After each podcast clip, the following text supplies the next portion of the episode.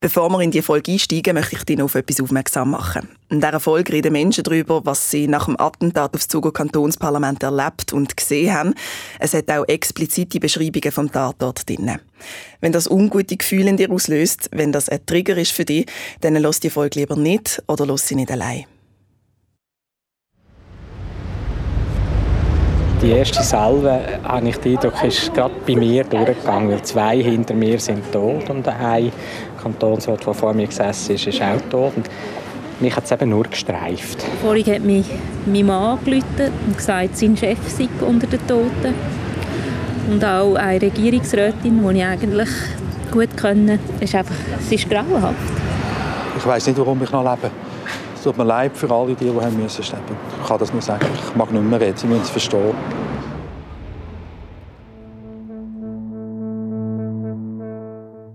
Der 27. September 2001 wird zu einem der schlimmsten Tage für Zug und eigentlich für die ganze Schweiz. Nach viel Regen und grauem Himmel hat es endlich wieder mal aufgetan an diesem Donnerstag und es war ein sonnig gewesen, Zug. Einmal im Monat kommen hier im Regierungsgebäude mitten in der Stadt alle Kantonsparlamentarier und Parlamentarierinnen zusammen. Und an dem 27. September 2001 eigentlich auch. Eigentlich so wie immer. Nur ist der Morgen zum Wendepunkt für viele geworden. Zum Beispiel auch für Diana Stadelmann, die uns in dieser Folge erzählt, was das Attentatverzug mit ihr gemacht hat. Und nachher sieht man, wie so jemand stirbt vor deinen Augen. Und dann merkst du so wie, wir sind doch alle nur Menschen. Also es ist nur das Gefühl von, von dieser Verbundenheit. Oder man, man tut sich so bekämpfen und beschimpfen und plötzlich macht es Zack. Die Sitzung ist in vollem Gang. Die ersten Traktanten sind durch. Aber kurz nach der halben elf am Morgen stürmt ein Mann in vollen Kantonsratssaal. Er hat eine Weste an, wo hinten drauf Polizei steht, und er ist schwer bewaffnet. In der Hand hat er ein Sturmgewehr und auch noch dabei hat er einen Revolver, eine Pistole, eine Flinte und eine selber bastelte Bombe. Er schießt um sich, schreit irgendetwas von einer abgelehnten Beschwerde und bahnt sich der Weg an der Sitzreihe vorbei durch den Raum führen zu den Regierungsplatz. Ein Amokläufer hat heute Vormittag 14 Menschen erschossen.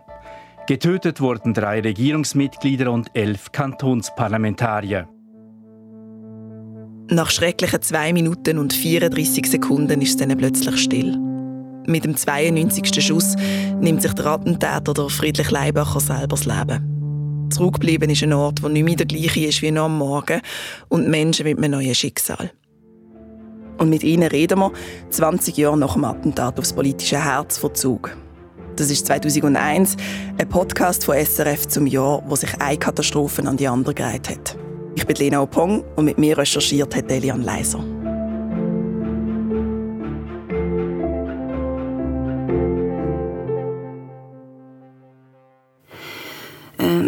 Ich weiß eigentlich nur alles, was ich angehabt habe. Das ist eigentlich auch noch das, ist das Bewusstsein von dem.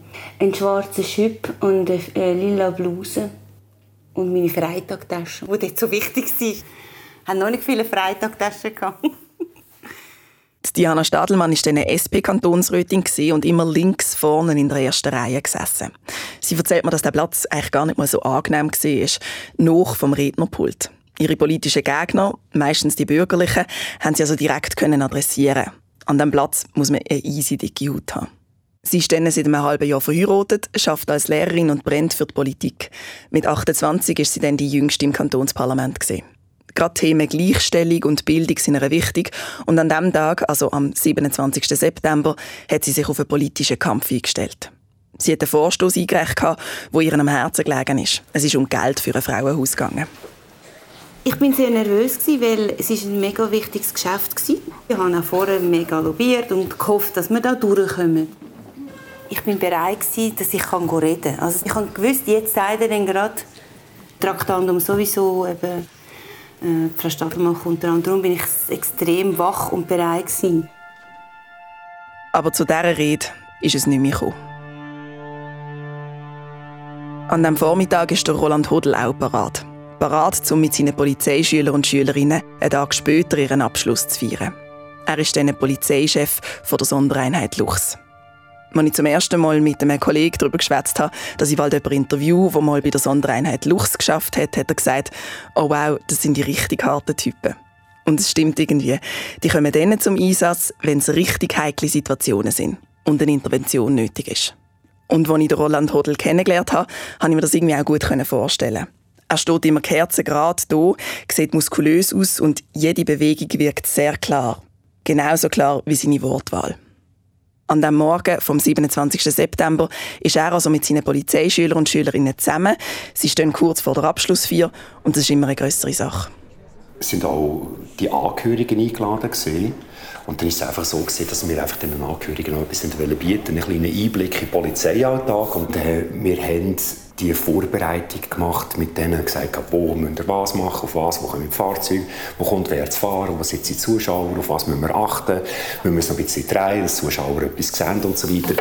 So hat der, der Tag angefangen. Und dann ist das, äh, ist das Telefon gekommen, wo dann diese Zentrale mir angeleitet hat. Armin ist es gesehen und hat dann irgendwie etwas gesagt von einer Schiesserei im Parlamentsgebäude. Und ich habe gesagt, schau Armin, wir haben keine Zeit für eine Katastrophenübung. Wir sind in der Vorbereitung. Und dann haben wir aber schon relativ gleich gemerkt, oder respektive ich, auch vom Tonfall her, wie er sagt, nein, es ist echt. Es ist echt. Es ist Schiesserei, mehrere Schüsse, Tote und Verletzte. Eigentlich haben wir ja draussen die Schüsse schon gehört und dann schon gewusst, irgendwie, das ist etwas. Und durch, ich denke, durch das bin ich auch sehr schnell und habe mich können wie verstecken. Ist nur interessant, die einen haben das gar nicht als Schüsse wahrgenommen, aber ich konnte es, ich es gerade einordnen. Das sind Schüsse und eben so für die Deckung runter. Diana Stadelmann wirft sich auf den Boden vom Saal. Sie verschanzt sich unter dem holzigen Pult und alles geht ganz schnell. Und dann geht die Stühle vorne dran und die Kollegin neben mir habe ich auch noch abgenommen. Also ich habe, ähm, Im Nachhinein habe ich so realisiert, ich bin jemand, der die Emotionen gerade cuttet. Also ich bin voll im Management, im Organisieren, schlau, tak, tak, tak, tak. Und dann habe ich ihn schon gesehen, habe ihn eigentlich beobachtet. Und er hat dann rumgeschrien, er hat ja einen Regierungsrat gesucht. Und habe ich schon gedacht, oh, hoffentlich hat er sich versteckt oder er weiß hoffentlich nicht, wo er sitzt. Und äh, ich habe immer meine Tasche bei meinen Füßen und habe automatisch einfach das Handy genommen, die Polizei angerufen. Aber die hat mich gar nicht verstanden, weil es ist nachher so äh, laut war. Aber es hat mir geholfen, dass ich das Gefühl hatte, okay, jetzt hast du angerufen, die sind etwa fünf Minuten da. Also ich bin eigentlich die ganze Zeit immer in dem Gefühl von, ähm, dass du überlebst. Also irgendwie. Ich finde es echt krass, was der Diana Stadelmann alles durch den Kopf gegangen ist. Sie hat mir im Gespräch erzählt, dass halt jeder Mensch anders reagiert in so einer Situation. Es gibt auch Menschen, die einfach erstarren und nicht wissen, was machen. Sie ist aber hellwach und hat darum auch all die Gedanken gehabt. Sie bleibt still liegen, neben ihr ihre Rotskollegin und um sie herum Chaos. Ich bin die ganze Zeit durchgegangen wer ist das? Also ist zuerst eben, hat es mit ähm, Terrorismus zu tun, Islamismus? Nein, das ist in der Schweizerdeutsch. Okay, ah, ist das der Fall, den wir vorher behandelt haben, die Aufsichtsbeschwerde? Nein, das kann es irgendwie auch nicht sein. Und dann habe ich gehört, eben, es geht um den Regierungsrat, den er beschimpft, um irgendetwas mit dem. Und das ist dann einfach alles so gewesen. Und nachher ähm, hat er die Heizung geschossen hinter uns und durch das sind wir dann im Wasser gelegen und dann hat er die Bombe, hat er noch so eine Bombe gezündet und dann habe ich gedacht, super, wir sind nass, am Boden nass, perfekt, also das kann noch lang brennen, wir sind recht safe, oder der Raum ist hoch, ich bin immer so gerade am Tag, Tag, Tag, der Raum ist hoch, also Rauch, Tag, Tag, es mag relativ viel heben. Und auch, dass ich gewusst habe, das geht jetzt nicht eine halbe Stunde, das ist der mag nicht lang in dieser Rage sein. Oder? Also es wird abflachen oder die Polizei wird dann kommen. Wir sind dann Richtung Parlamentsgebäude gefahren und logischerweise die ganze Straße sind blockiert gesehen. Da haben wir halt das Auto müssen stehen und dann bin ich dann zum Auto aus und bin die letzten für, was soll ich sagen, 300, 400 Meter nach vorne gesprungen. Ich komme vor das Parlamentsgebäude, ganz viele Leute sind dort gesehen und dann ist die eine Person, ich sage dem Rolli, man hat tatsächlich Rolli geheißen, kommt zum Parlamentsgebäude aus Äh, er hat mich gesehen und ist zu mir gekommen und hat, was er genau gesagt hat, weiß ich nicht mehr, aber eine Schlüsselinformation, die für mich ganz wichtig ist, sagt er, Achtung, der Täter hat eine Polizeiuniform an. Das ist eine Schlüsselinformation. Sie stehen also zu dritt zusammen und beraten, was sie machen wollen. Bis zu dem Zeitpunkt haben sie ja noch nicht gewusst, was sie wird erwarten und was genau ihre Aufgabe wird sein. Aber was klar ist, es muss schnell gehen. Sie kommen nie einen Auftrag über in solchen Situationen. Den Auftrag müssen Sie euch selber geben. Wir haben das trainiert in unserer Einheit, dass wir, bevor wir irgendwie einen Einsatz machen, dass wir uns selber einen Auftrag geben. Sogar in Befehlsform. Das ist etwas ganz, ganz Wichtiges nach meiner Ansicht nach. Oder? Wenn ich nicht weiß, was ich machen will, gehe ich nicht Einsatz. Wenn ich nicht weiß, wodurch, dann gehe ich nicht. Der Auftrag, äh, ganz einfach formuliert, schnelle Verschiebung bis Angriff-Sturmstellung. Angriff-Sturmstellung, legst die Decke, bevor wir reingehen können. Ich gebe zu, als Roland Hodl den Auftrag zum ersten Mal gesagt hat, habe ich fast nicht davon verstanden. Einerseits bin ich ein bisschen baff wie schnell er den Auftrag wortwörtlich rezitieren nach so einer langen Zeit. Und andererseits konnte ich mir nicht viel unter diesen Wörtern vorstellen. Schnelle Verschiebung. Schnelle Verschiebung bis zur Angriffsgrundstellung. Angriffsgrundstellung ist die letzte Deckung, bevor wir dann nachher tatsächlich werden Täterkontakt haben. Was mache ich? Was machst du? Was macht er? Was macht dieser? Ich nehme Center, du links, du rechts, Rückendeckung. Und das ist das, was wir gesehen haben. Und weiter haben wir gar nicht können befehlen, weil weiter haben wir nicht gewusst. Dann sind wir vor der Tür gestanden. Und dann haben wir gewusst, wenn wir hier reingehen, sind wir mit im, im Ereignis. Nachher, wo die Sirene kam, ähm, also, wo wir Polizei gehört hat, ist für mich klar okay, jetzt wird es beenden. Also ich habe das wie auch realisiert, der wird am Schluss Selbstmord machen. Also er hat gar keine Chance, da ganz rauszukommen. Also es ist jetzt einfach wieder eine Szene werfen. Und nachher war der letzte Schuss. Ich glaube auch, es war ein anderer Ton. Es war, ein anderer, es war nicht das Maschinengewehr. Ja. Und dann ist ruhig. Es ist dann schon ruhig und dann bin ich aufgestanden und habe äh, gedacht, sofort schauen, wo er ist, dass, dass ich es der Polizei kann sagen kann. Und da war noch eine andere Kollegin, die auch so in diesem wachen Ding war. Und dann sind wir schauen. Also ja, ich wollte wissen, wer ist das? Also klar, ich habe ihn vorher gesehen, oder? Dann bin ich eben beim Täter vorher und der war dann gerade so in den letzten Zügen. Und dann ist die Polizei reingekommen.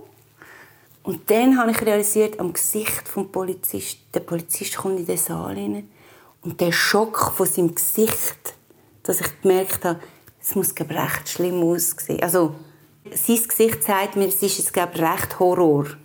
Und dann konnte ich ihm sagen, das ist der Täter und ist er gekommen hat ihm dann die Handschellen angelegt.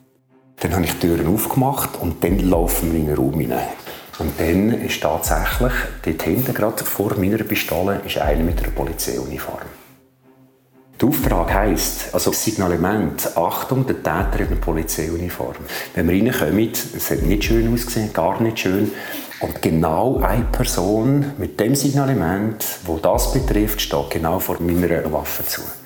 Das war für mich eine riesige äh, äh, komische Situation. Gewesen.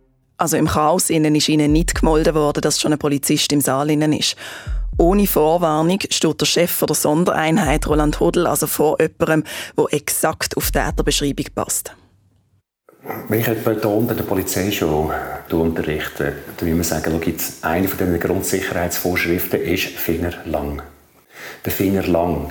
Der Finger geht dann auf den Abzug, wenn wir auch tatsächlich schießen, sonst ist der Finger lang würde ich mal vorstellen, sage ich, in diesem Ereignis, ich komme dort rein, mit dem Druck, mit dem Stress, den wir dort hatten. Was habt das Gefühl, wenn meine Finger dort auf dem Abzug gewesen wären, dann hätte ich vermutlich geschossen. Dort, wo wir reingekommen sind, ist Tür. Und dann hinten im Raum, wenn er ganz hinten ist, dort, wo der Polizist war, der ist neben dem Täter zu, neben dem Leibacher zugestanden. Auch korrekt natürlich. Oder? Er war dort und hat den Täter auch noch den Halt bewacht, obwohl er nicht mehr gross gelebt hat. Ja, und dann haben wir ihm Handschellen angelegt und dann war unser Auftrag fertig. Gewesen. Bis dahin haben wir planen, weiter nicht. Wir haben ja nicht gewusst, was uns erwartet. Und in dem Moment, wenn sie keinen Auftrag mehr haben, wenn, sie nicht mehr, wenn es nicht mehr weitergeht, dann bricht das ganze Konstrukt zusammen.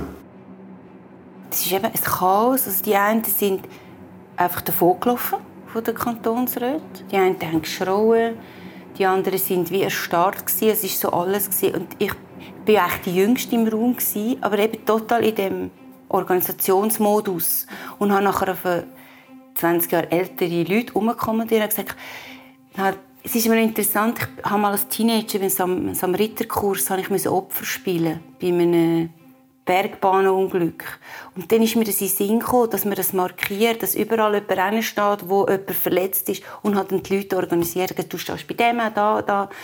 Und dann eben so, der ist tot, dann musst du nicht stehen, also alle Verletzten jemanden haben und wo nachher die Sanität da war und alles, was machen also was mache ich jetzt? Also das ist völlige Überforderung, oder? Also jetzt, was machen wir jetzt? In dieser Stille kommt ihr plötzlich der Gedanke an ihren Ehemann. Der ist Lehrer, mit am Unterrichten und hat von all dem noch nichts mitgekriegt. Ihren ersten Impuls ist also, aufs Rektorat anrufen und ihnen sagen, sie müssen ihn unbedingt informieren. Ihren ist es wichtig, dass er weiß, dass es ihr gut geht, bevor er über das Radio vom Attentat erfährt. Bis dahin ist Diana Stadelmann immer am Machen, am Organisieren. Und bis dahin ist ihr noch keine Tränen gekommen. Ich habe gemerkt, es muss jetzt wie mal raus. Also so also völlig, der ganze Körper war immer Ringen und dann konnte ich mal kurz brüllen. Und dann ist irgendjemand zu Rennen und hat mir Beruhigungs, also irgendein Psychiater, ich bis davon ausgegangen, es ist irgendein Psychiater, hat mir irgendwelche Mediwellen gegeben und dann habe ich gesagt, gehen Sie weg, ich will jetzt endlich brüllen, also ich will mich gar nicht, ich will mich gar nicht beruhigen, also wieso, irgendwie so. Kurz darauf kommt ihr Mann zum Parlamentsgebäude und kann sie unterstützen, obwohl er selber auch in einem Schock ist. Sowieso sammeln sich von außen immer mehr Menschen. Ehemänner, Ehefrauen, Eltern oder Brüder und Schwestern, alle auf der Suche nach ihren Menschen und in der Hoffnung, dass sie noch leben. Die Angehörigen haben sie bei der Kantonalbank gesammelt und dann hat es geheißen, ähm, dann und dann wird bekannt gegeben, wer tot ist und wer lebt. Und mein Mann und ich sind dann auch dort über. Und nachher war das so Horror. Ich habe ja gewusst, wer tot ist. Und dann sehe ich die die Angehörigen, die warten auf eine Nachricht. Und dann habe ich, dann habe ich gemerkt, zu meinem Mann gesagt, sage ich jetzt etwas? Also sage ich nicht. Und er sagt, nein, es ist nicht deine Aufgabe. Es ist nicht deine Aufgabe. Ich sage, es ist nicht meine, ja, es ist nicht meine Aufgabe. Und dann sind wir in dem Saal und dann ist der Urs Hürlimann gekommen. Der hat die Liste abgelesen. Und es sind ich weiß nicht wie viele, 50 Leute in dem Raum. Und jeder Name war ein Schrei im Raum. Beim heutigen Amok-Anschlag auf das Regierungsgebäude sind Herr Peter Bosshardt, Regierungsrat, Herr Jean-Paul Flachsmann, Regierungsrat und Frau Regierungsrätin Monika Hutter zu Tode gekommen. Auf der Seite des Parlaments beklagen wir den Tod des Kantonsratspräsidenten Herbert Arnett, des Kantonsrats Döbeli Martin, Gretener Karl, Grüter Heinz, Häusler Konrad, Heimgartner Dorli, Iten Erich, Nussbaumer Kurt, Nussbaumer Rolf und Langenegger Kätti und Wiesmer Willi. Ich bitte Sie, kurz in Ruhe zu verharren.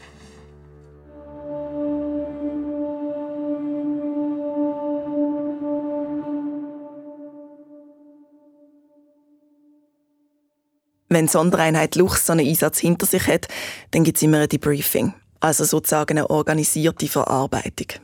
Man glaubt das gar nicht, aber äh, bei diesen harten Luchs, das sind alles nur Menschen. Und es darf nicht sein, dass das eine, Narbe gibt im Kopf gibt. Ich möchte das nicht. Einfach die Heck auf der Festplatte. Aber es, es bleibt eh etwas zurück. Oder? Das merken sie manchmal auch. Das stimmt, je nachdem, wie ich dann erzähle und wie tief dass ich in Detail gehe. Ist das auch, schwingt das heute noch mit, dass es nicht einfach nur so ist, sondern es ist noch ganz fest im Kopf. Drin.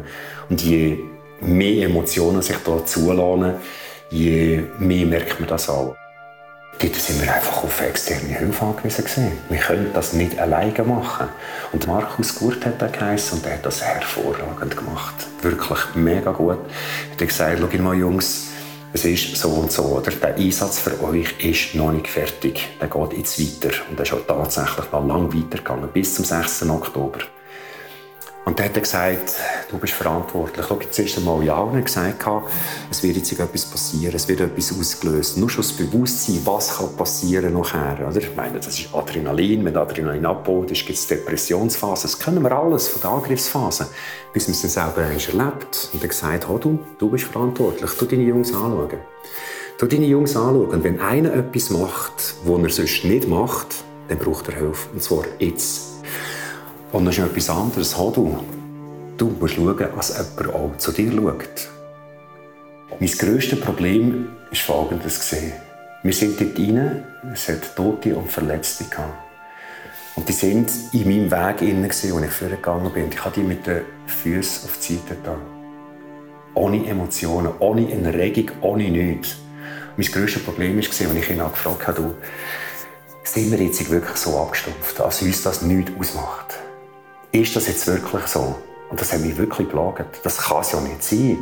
Er sagt, schau mal, solange du einen Auftrag hast, funktionierst du. Dieser Auftrag hat dich geschützt, dass du da nicht verbrochen bist. Dann muss ich sagen, das ist eine gute Antwort. Mit dem kann ich etwas anfangen. Das ist der Auftrag, der mich schützt. Nicht, wir sind abgestumpft oder sonst, und die anderen übrigens auch nicht. Das sind alles ganz normale Menschen, die vielleicht einfach ein bisschen anders trainiert haben. Oder? Aber der Auftrag und das Training, das wir gemacht haben, hat uns ganz direkt geschützt, dass wir äh, soll ich sagen, auch emotionale Distanzen können aufbauen Diana Stadelmann hat sich auch selber schützen so ein Ereignis löst ja auch noch weitere Sachen aus. Weitere Drohungen gegen Politikerinnen, Ermittlungen, wo sie als Zeugin muss aussagen Treffen von Angehörigen und Beerdigungen. Viele Beerdigungen.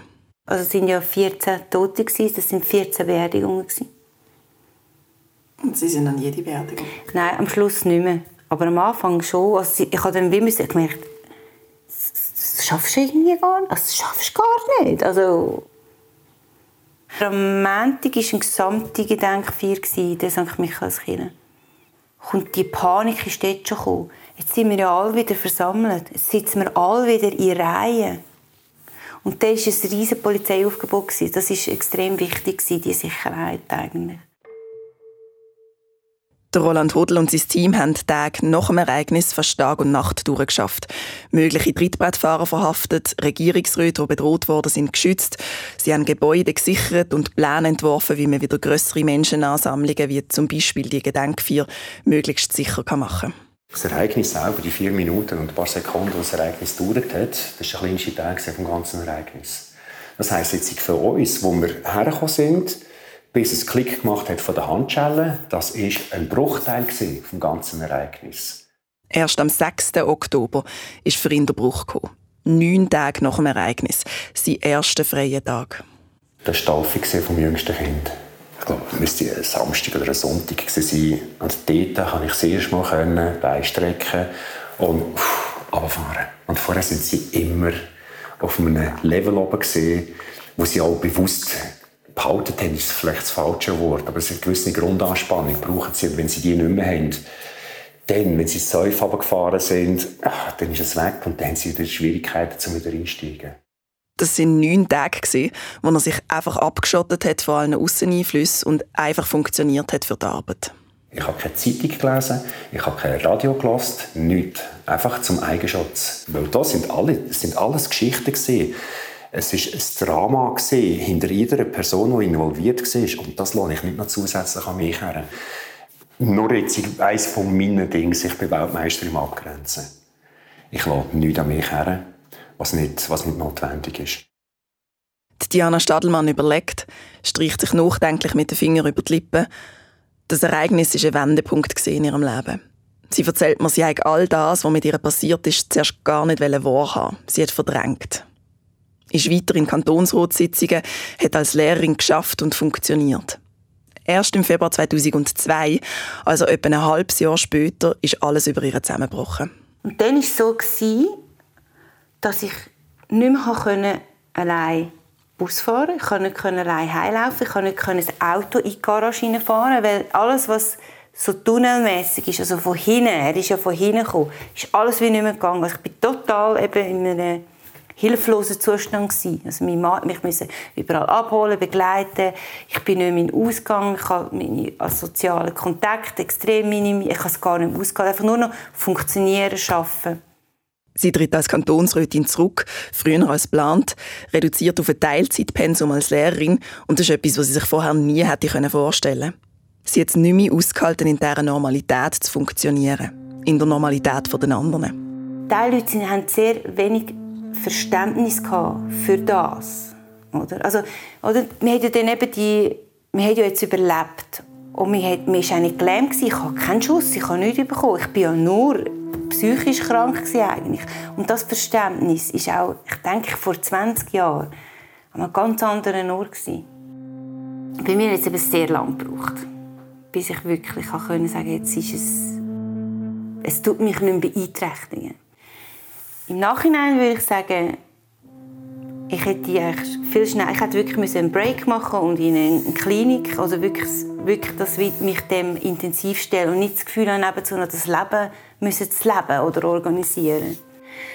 Einerseits hat mir geholfen, dass ich mich extrem mit dem Täter auseinandergesetzt habe. Also ich bin, ich hatte mit der Polizei oder mit der Staatsanwaltschaft einen Deal haben. Ich habe ein Zimmer bekommen und bin über Wochen lang alle Akten studieren. Aber das habe ich eben erst etwa nach zwei oder drei Jahren gemacht. Also man sagt ja, wie man muss wie ein Trauma, das immer wieder kommt mit Flashback, ist wie nicht eingeordnet. Es ist wie das Ereignis ist wie nicht vorbei, sondern es ist wie immer noch aktiv. Und man muss eigentlich das können im Gedächtnis, also im Hirn, wie als ad acta legen. Also wie, es ist vorbei. Und es ist nicht wieder da, weil alle Reize, die gekommen sind, haben ja wieder das Gefühl ausgelöst von dieser Panik. Und das war eine Strategie, wo ich dann gesagt habe, so und jetzt alles. Und das sind, ich weiß nicht, wie viele Bundesordner sind das gewesen. Und wir ja als, als ähm, Opfer haben das Anrecht, alles zu lesen. Und ich habe wirklich alles gelesen. Und irgendwann ist der Punkt so, es ist gut, jetzt muss ich das nicht mehr haben. Ich habe dann wie gemerkt, Sport hilft mir. Also so eine Panikattacke ist immer sehr viel Adrenalin. Und dann eigentlich wie das ins Positive wenden. Und das Gefühl auch von Vorrennen, Krafttraining. Also ich, ich habe Kraft, ich, ja, und habe dann auch so das Gefühl gehabt, wenn jetzt irgendeiner mich auf dem Heimweg will nehmen, also der schlage ich zu Tod. Also die Kraft war sehr in mir rein. Also so, das passiert mir nicht mehr dass ich mich so als Opfer fühle, sondern wenn, dann gebe ich alles. In beiden Gesprächen merke ich, die Verarbeitung von so einem Ereignis ist zentral und dass man sich auch Zeit nimmt dafür. Diana Stadelmann sagt heute, 20 Jahre danach zum Beispiel, sie habe viel zu lange gewartet. Bei unseren Recherchen ist aufgefallen, noch heute ist es schwierig, Menschen zu finden, die über das Attentat Verzug reden wollen. Viele sind unsicher gewesen, ob sie das Kapitel nochmal aufmachen möchten, sind hin und her gerissen gewesen. Und viele haben auch zugesagt und plötzlich wieder abgesagt, haben überlegt, ob es echt anderen schadet, wenn man darüber redet. Es gibt viele, die einfach vergessen wollen. Für die Menschen, die dort drinnen sind und unvorbereitet überrascht sind, das, das ist das, was ganz, ganz schwierig ist. Wir sind ja vorbereitet gewesen. Wir haben ja gewusst, um was es geht. Klar, nicht in dem Ausmaß, aber wir sind nicht angegriffen worden. Und das ist, für die ist es viel, viel schlimmer für uns. Das sind die, die vermutlich das Leben lang werden genommen daran. Etwas hat sich sofort verändert im Zug. Schon in den Tagen nach dem Ereignis sind Abteilungen vom Kanton, ganze Departemente und Firmen auf den Roland Hodel zugekommen und haben rot wählen. Sie wollten wissen, wie man sich in Zukunft besser vor so einem Ereignis schützen kann. Und dort war plötzlich ein riesiges, ein riesiges Bedürfnis nach Sicherheit im präventiven Bereich. Das haben wir einfach auch weit nicht mehr losgelassen. Es ist ja doof, wenn man wartet, bis da etwas passiert, wenn man davor schon etwas könnte verändern könnte. Da bin ich plötzlich auf die Idee gekommen und gefunden, weißt du was, wenn ich ja dann wirklich nicht wahnsinnig viele andere Sachen finde oder andere, die das möchten und mir immer wieder angefragt werden, warum mache ich nicht das? Für Roland Hodl hat der 27. September eine berufliche Wende gebracht. Er beratet heute Einzelpersonen, wenn es um die persönliche Sicherheit geht. Er beratet Gruppen von Menschen, wie sie sich in gefährlichen Situationen können verhalten und ganze Firmen, wie sie ihre Unternehmen können sicherer machen Er hat mir noch gesagt, es sei schon klar, dass das nicht einfach alle Straftaten verhindert. Aber Menschen zu trainieren, wie sie in einer Gefahr sollen reagieren sollen, können gefährliche Situationen ein bisschen sicherer machen. Er macht heute zwar etwas anderes, der stolze Polizist hat er aber nicht abgelegt. Da ist er heute noch, auch wenn er nicht mehr im Dienst ist. Für Diana Stadelmann ist es aber vor allem eine persönliche Wendung. Ich meine, ich bin sehr jung es hat mir auch ein meine unbeschwerte Partyzeit genommen, weil ich bin dann eben, ich sage vier, fünf Jahre praktisch nicht mehr in Ausgang. Also, ja, also klar, ich habe, vor, ich habe zum Glück früh angefangen, meine Partyzeit zu leben, aber gleich sage ich jetzt, wenn ich so zurückschaue, eben, das ist mit 28, 10 Jahre, 38 Jahre, in diesen 10 Jahren, also haben andere, ja, eben nicht so schweres durchgemacht, sage ich jetzt. Ja. Mein Mann und ich haben im Mai 01 geheiratet. Und es war echt klar für uns, dass wir kein Kind wollen. Beide. Und das hat sich dann wie verändert. Das Gefühl von, das kann so nicht sein. Sie haben heute zwei Kinder. Der Bub ist 11 und das Mädchen ist 14. Das Attentat hat ihr gelehrt, sich immer wieder zu fragen, was ist mir wirklich wichtig im Leben? Und sich dann auf genau das zu fokussieren. Und sie hat keine Angst mehr vor dem Tod. Im Jahr 2001 hat uns nicht nur das Attentat von Zug mitgenommen. Nur fünf Tage später ist die Schweizer Wirtschaft in einer Grundpfeiler erschüttert worden. Ein Stück Nationalstolz ist weggebrochen. Die Flugzeuge von der Swissair sind für immer am Boden geblieben. Ich habe in dem Moment gemerkt, wie stark ich mich geschämt habe für die Firma. Das hat auch der leidenschaftlichen und langjährigen Flugbegleiterin Therese Schlepfer komplett der Boden unter den Füßen weggezogen. Ich habe mich zwei Wochen nicht mehr getraut, ins Dorf zu posten. Ich habe mich hier innen verkrochen. Die ganze Folge zum Fall von der Swissair findest du auch in diesem Feed. Das ist 2001, der Katastrophenherbst. Ein fünfteiliger Podcast von SRF aus der Reihe «Es geschah am». Die Produktion hat Céline Raval gemacht, die Musik kommt von Silvio Brücker, das Layout von Miriam Emmenegger und für die Recherche und Story sind Elian Leiser und ich, Lena Opong, in den letzten Monaten zusammen unterwegs gewesen. Wir freuen uns über eure Bewertung in der Podcast-App und über Feedback via 2001-podcast.srf.ch.